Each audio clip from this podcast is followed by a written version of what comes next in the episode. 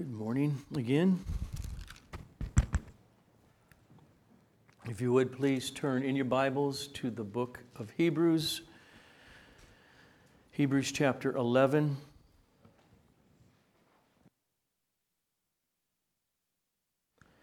I'll be reading Hebrews chapter 11, verses 30 through 38. By faith, the walls of Jericho fell down after they had been encircled for seven days. By faith, Rahab, the prostitute, did not perish with those who were disobedient because she had given a friendly welcome to the spies. And what more shall I say? For time would fail me to tell of Gideon, Barak, Samson, Jephthah and David and Samuel and the prophets, who through faith conquered kingdoms, enforced justice, obtained promises, stopped the mouths of lions, quenched the power of fire, escaped the edge of the sword, were made strong out of weakness, became mighty in war, put foreign armies to flight Women received back their dead by resurrection. Some were tortured, refusing to accept release so that they might rise again to a better life. Others suffered mocking and flogging and even chains and imprisonment. They were stoned, they were sawn in two, they were killed with a sword. They went about in skins of sheep and goats, destitute, afflicted, mistreated, of whom the world was not worthy, wandering about in deserts and mountains and in dens and caves of the earth. Blessed is the reading of God's holy, infallible, inerrant word to our hearts, our lives, our faith, our perseverance to the glory of His name. Amen. Father, help us see, help us receive all that is in this passage. Help me teach well, stick to what is written. We're a desperate people.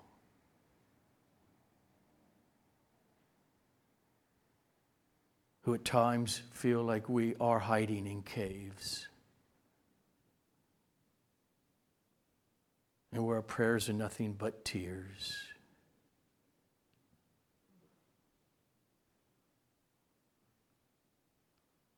Oh, we have seen you work in our own lives. And as we've already prayed this morning, that those of us whom you have brought to yourself can look at this passage and say, I'm one of them. I've come to faith in Jesus. Continue to work amongst us and within us by your Holy Spirit. Amen.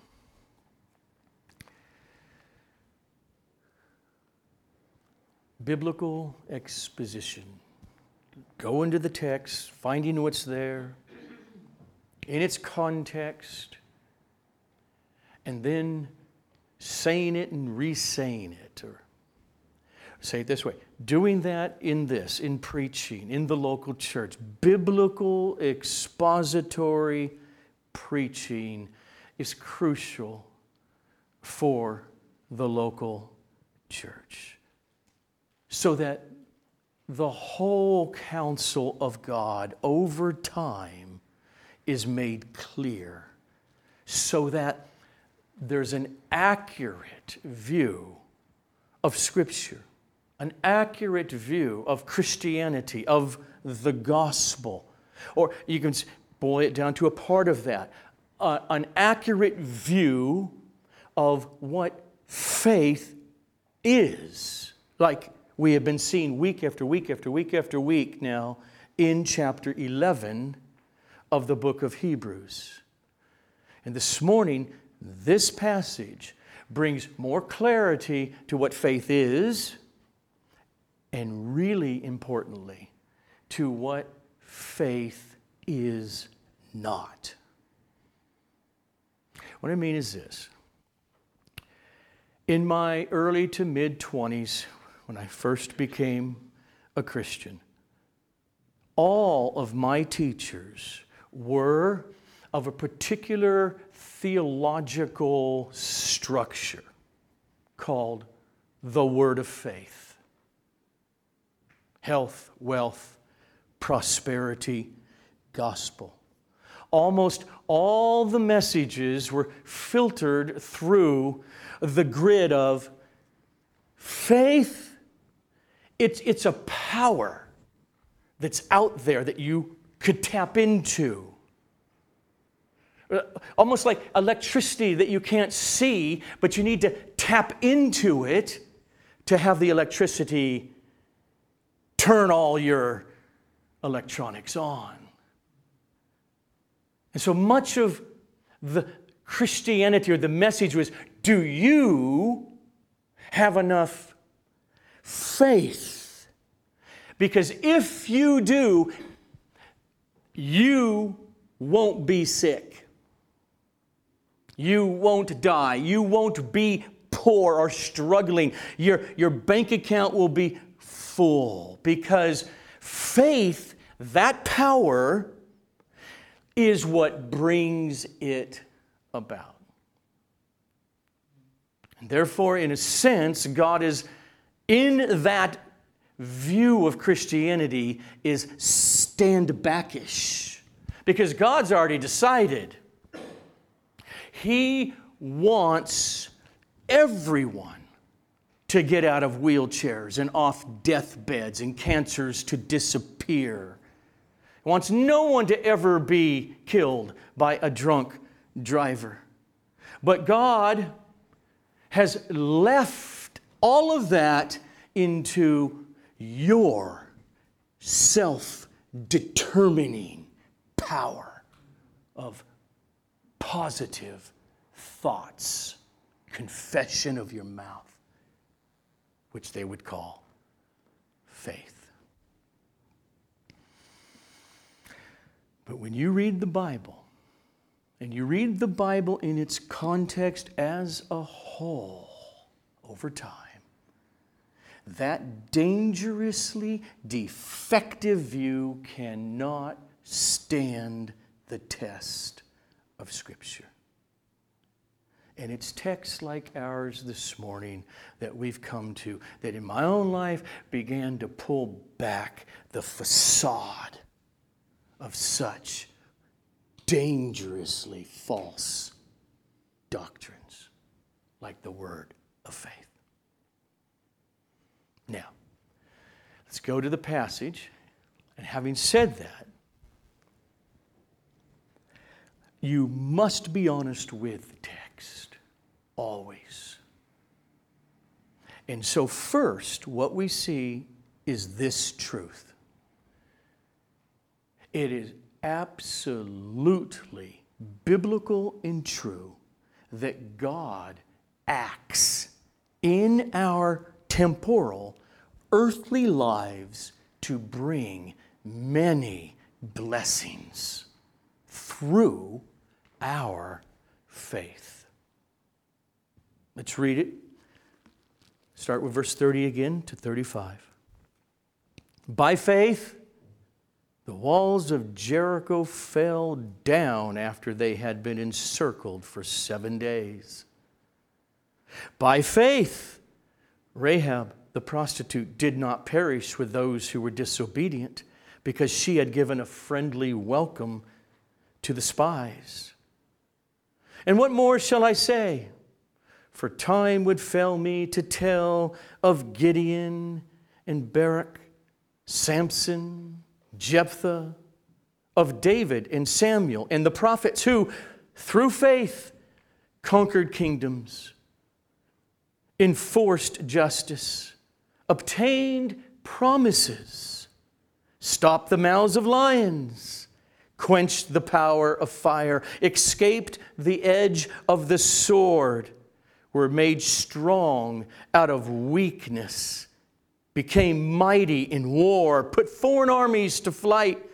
Women received back their dead by resurrection.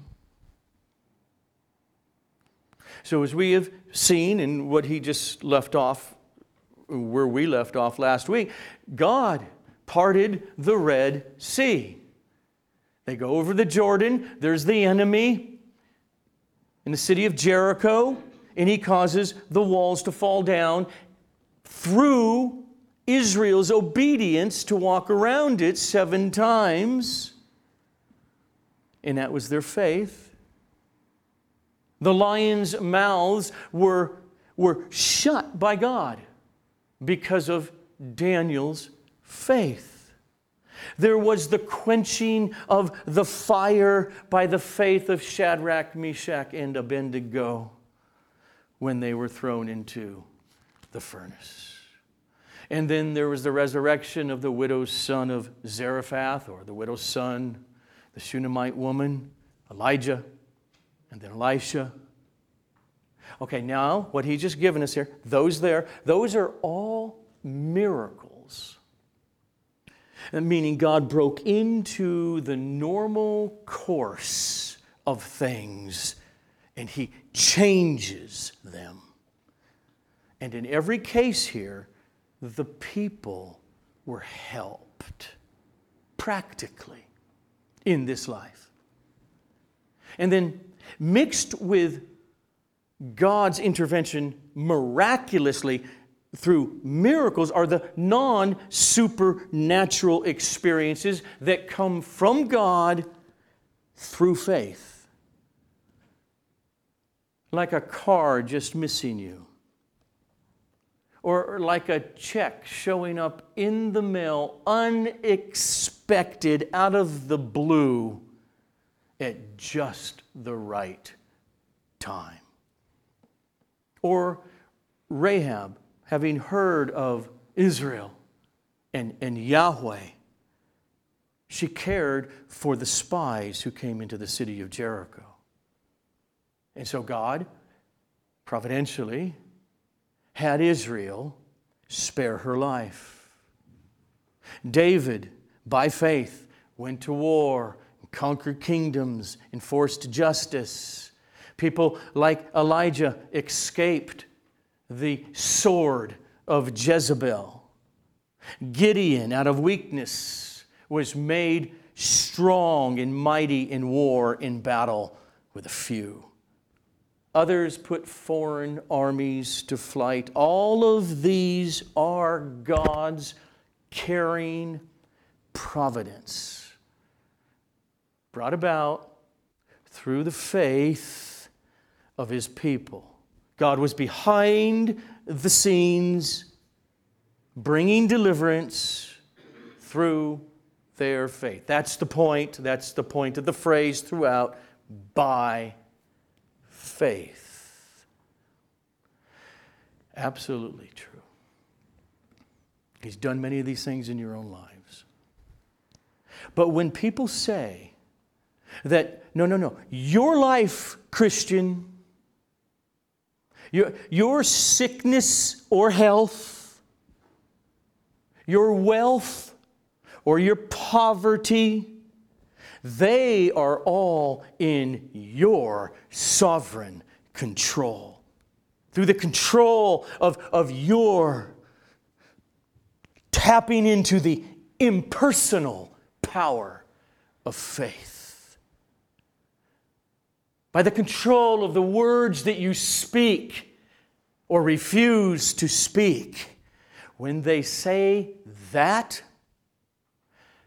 that's pagan religion.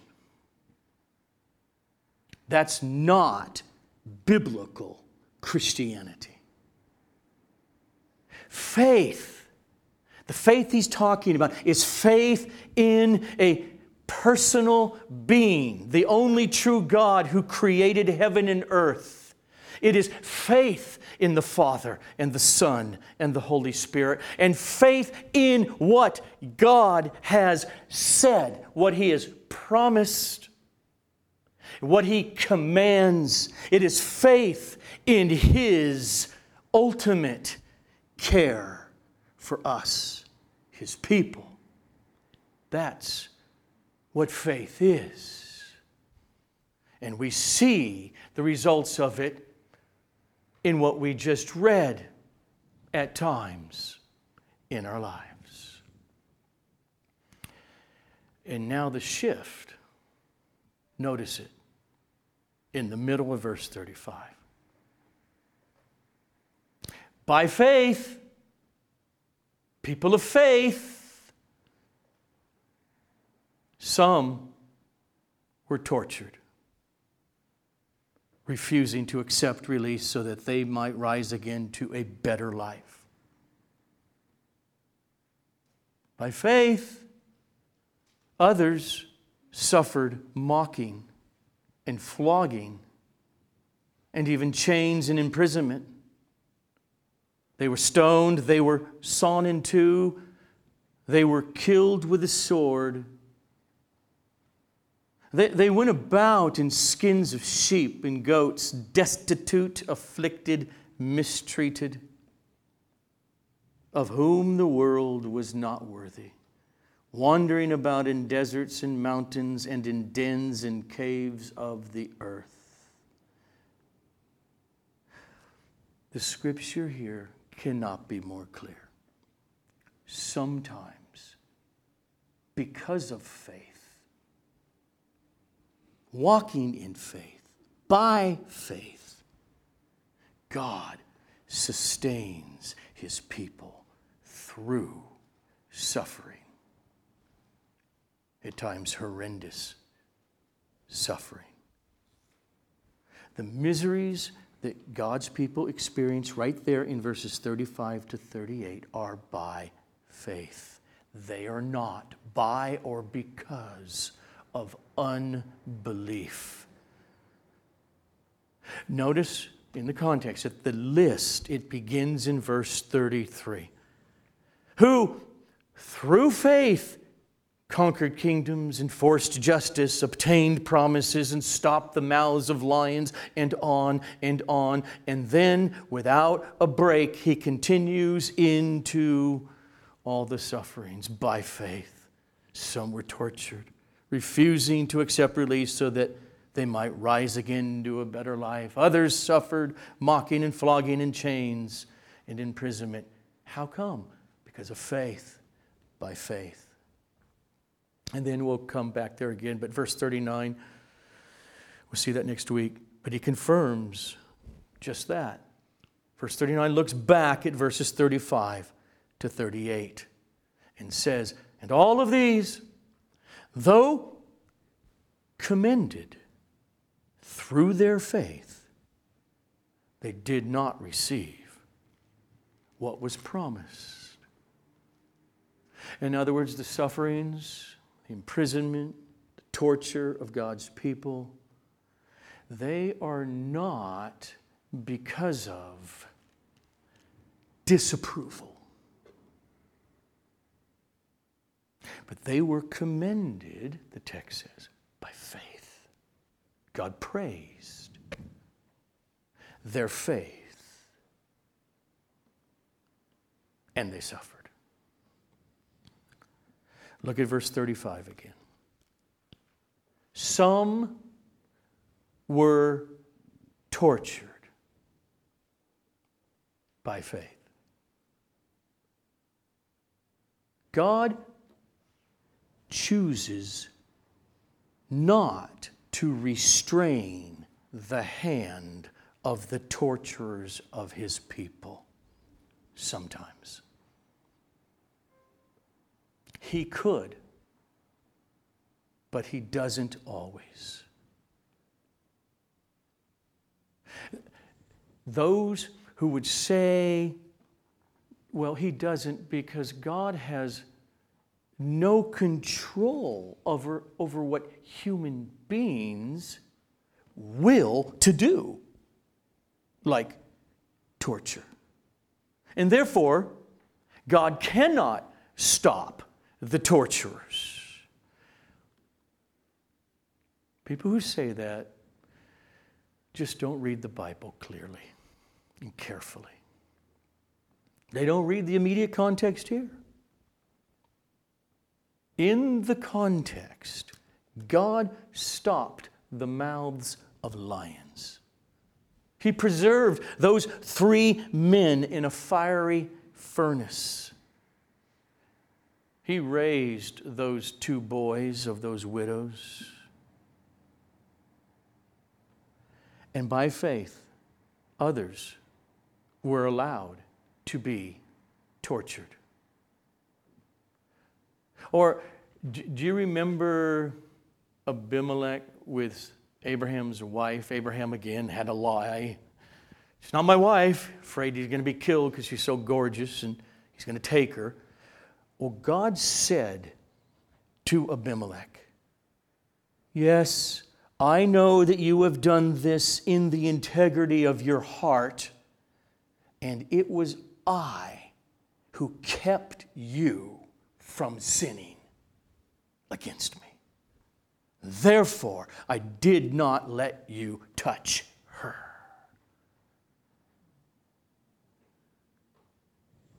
God has absolute control over human willing. Just like he had absolute control over all the sinful willing of the Sanhedrin, those men railroading Jesus that night.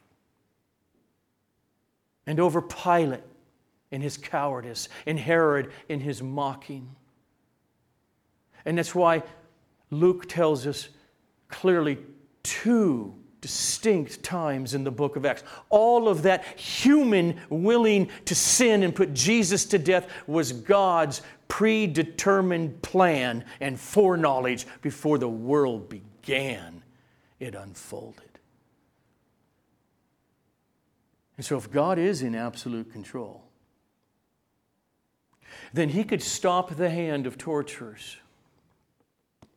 And He often has and God could have stopped the hands of communist tortures in Romania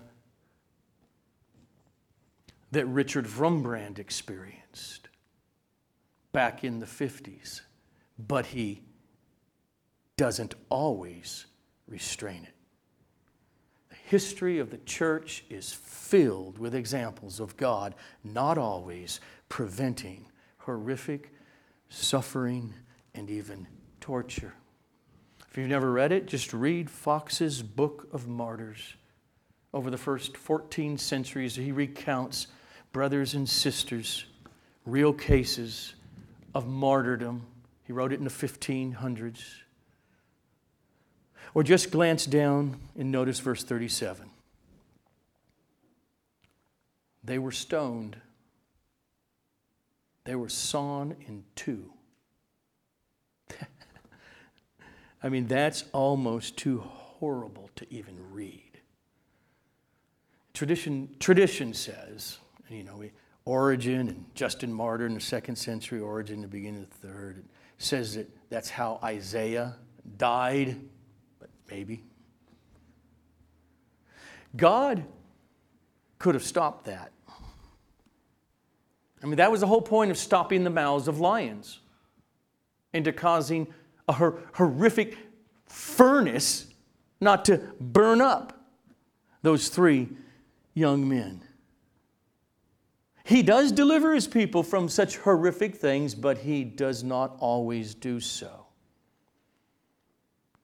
So, you remember Jesus after his resurrection, before his ascension, sitting on the beach with Peter at the Sea of Galilee.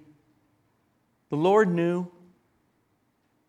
God knew that He would save Peter from the jaws of death many times over the coming years. And then Jesus told Peter that when he's old, by what kind of horrific death at the hands of men that he would experience. And I, the Lord Jesus, will not save you from that experience. Verse 34 of this passage says, By faith, many escaped the edge of the sword. And then in verse 37, it says, By faith, others were killed with the sword. We see a real life illustration of that in the New Testament.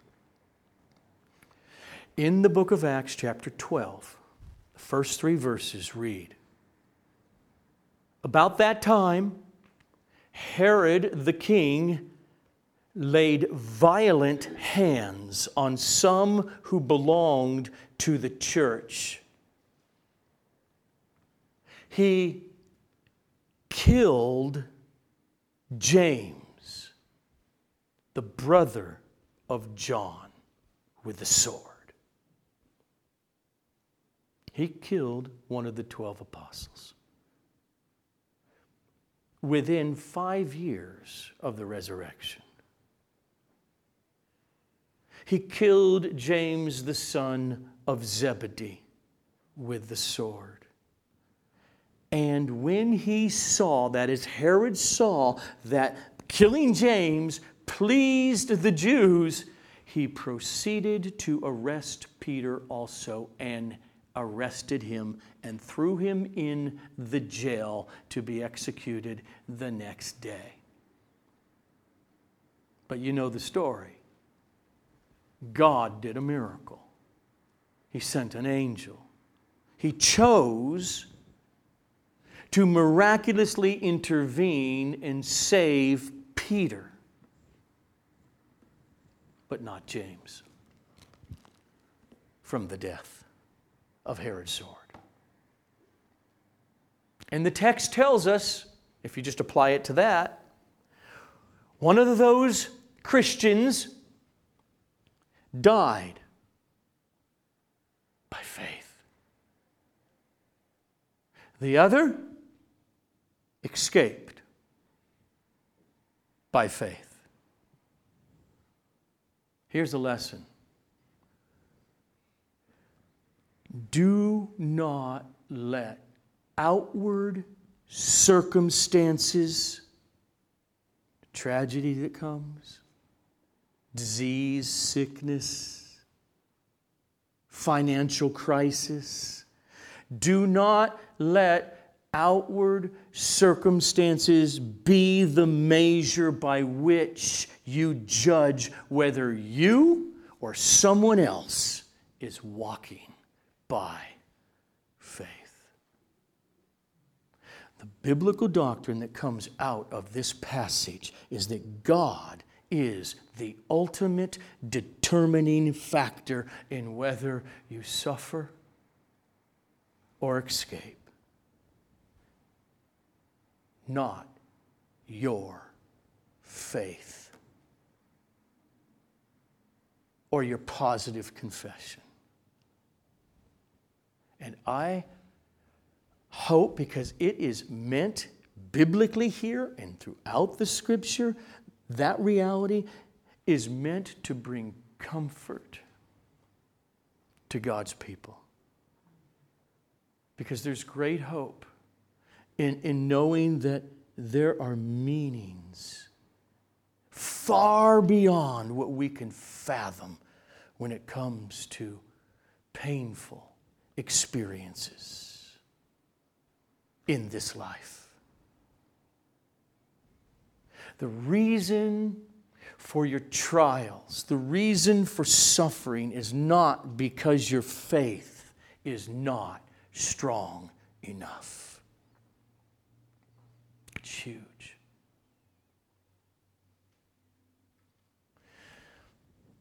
You know, my sister and I have been hanging out with people from that theological camp that we were around in the 80s and loved the people.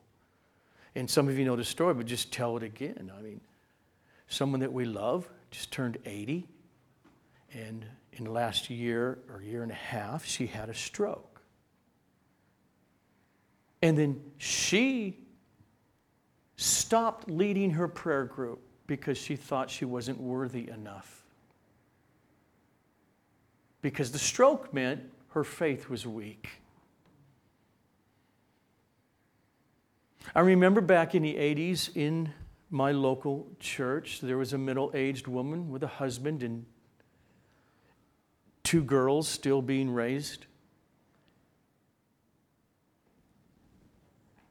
And she got cancer. And I watched the elders of that church have prayer meeting after prayer meeting in the homes and Bible reading to strengthen everyone's faith because her living and not dying was in our hands. And she died. And when people think that's at the core of what Christianity is, their life, their mind, their thinking, their, their if what is real faith gets really messed up. Through wealth or poverty,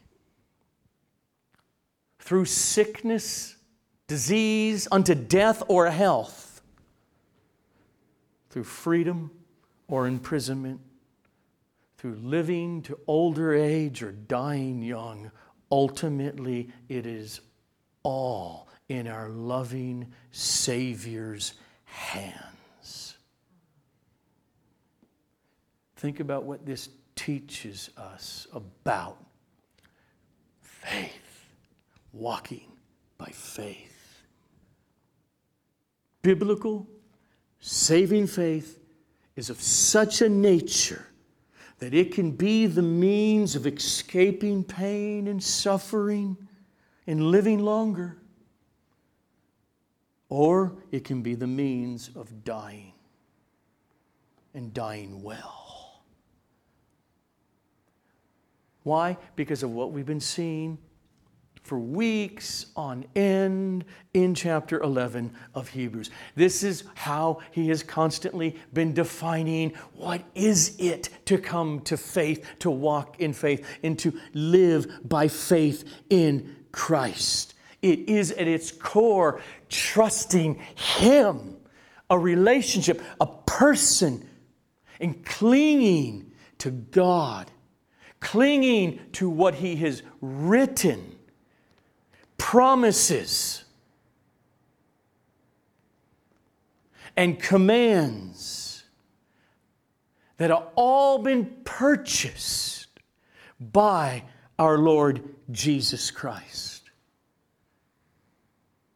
That's walking by faith. Now, look at how the writer puts that thing again this way in verse 35. Women received back their dead by resurrection, Elijah and Elisha.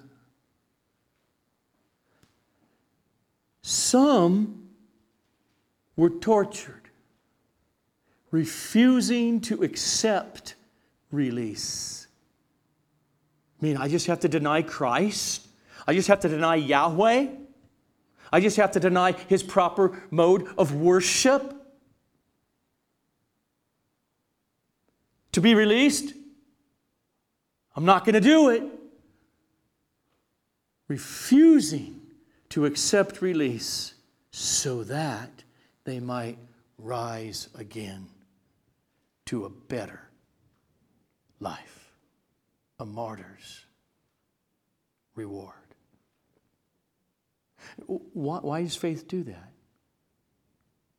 It's because faith believes that God Himself is better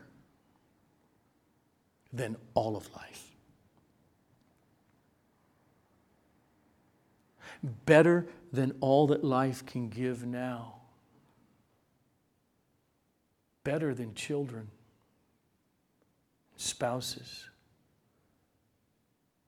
and houses and money.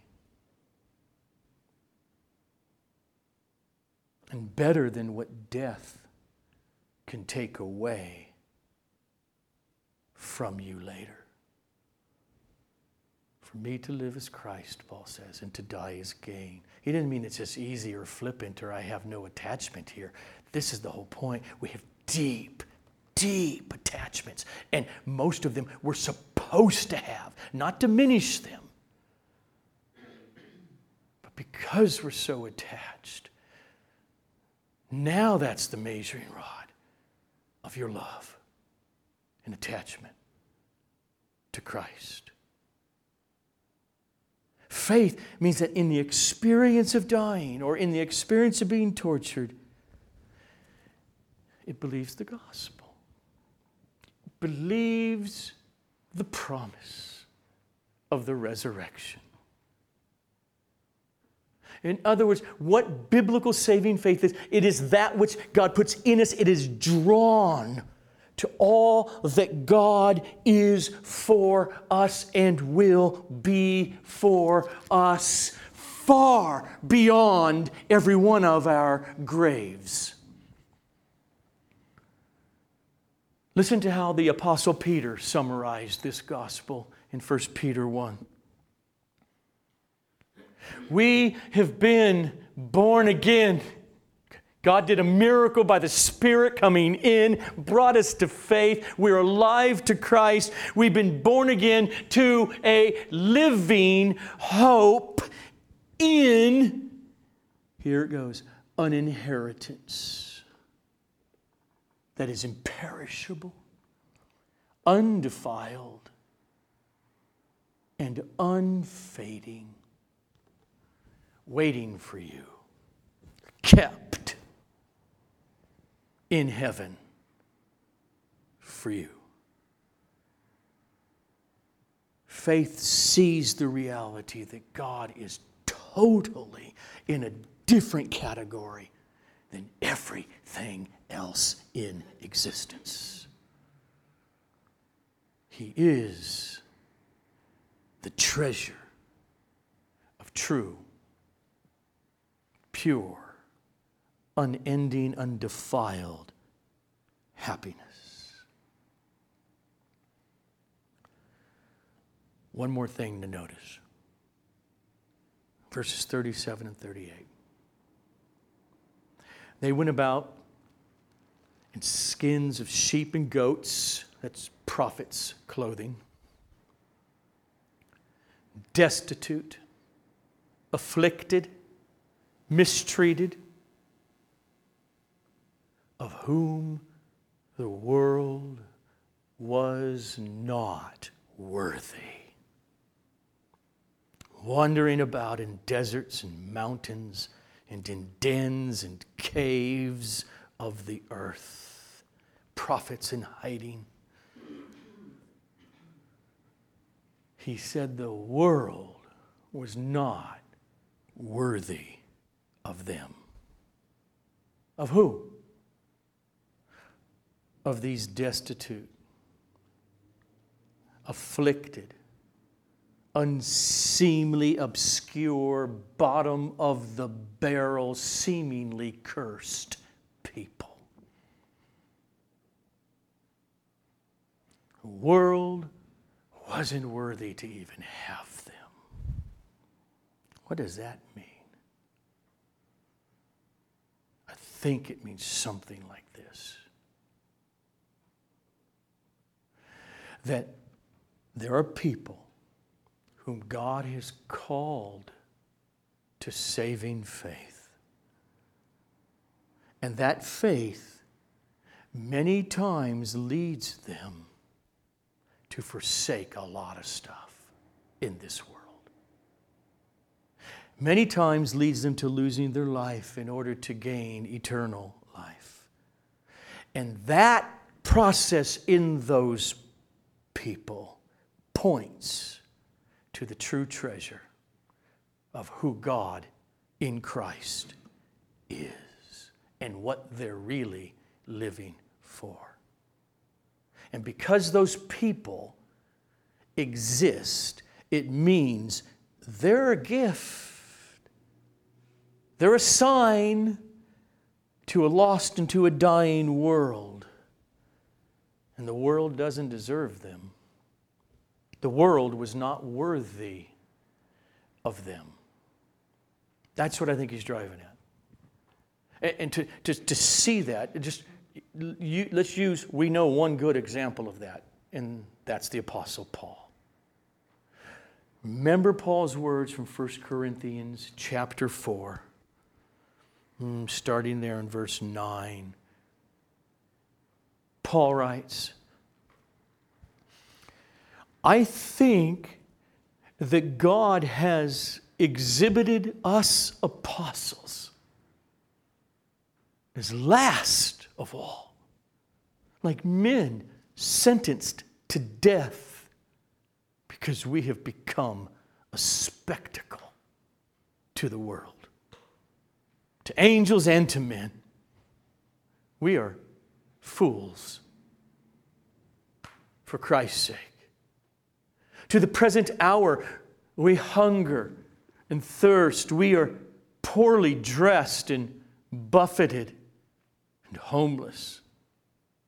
And we work because as we go on a mission trip, we're not going to require them to pay us at all. We work, working with our own hands. When reviled, we bless. When persecuted, we endure. When slandered, we entreat. We have become and are still the scum of the world, the trash heap of all things. God is bringing grace to the world as his people not only carry the words which are crucially important, not just your life, but carry the words of the gospel, but also carry with them the demonstration of that gospel as those who treasure Christ more than all the world, wandering about in deserts and mountains and in dens and caves of the earth.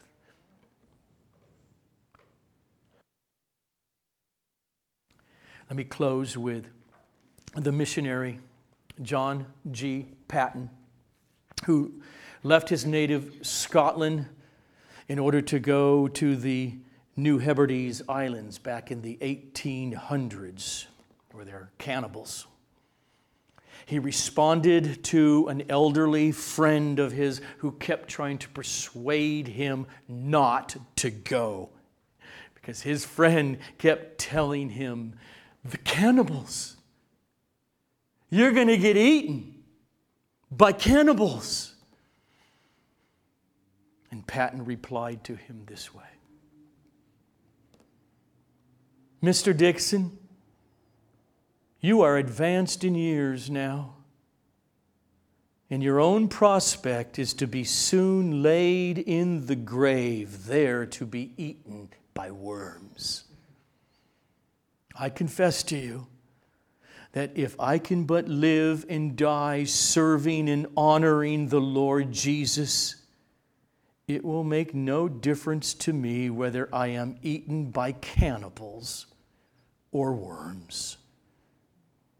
And in the great day, my resurrection body will arise as fair as yours in the likeness of our risen Redeemer. End quote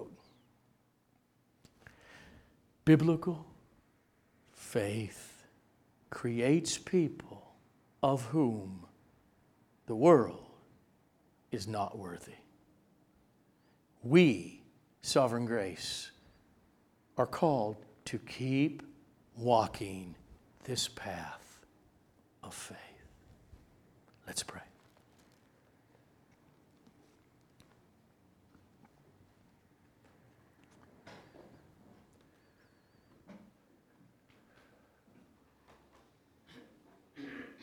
Father, it is to our ultimate good, it to our joy and to our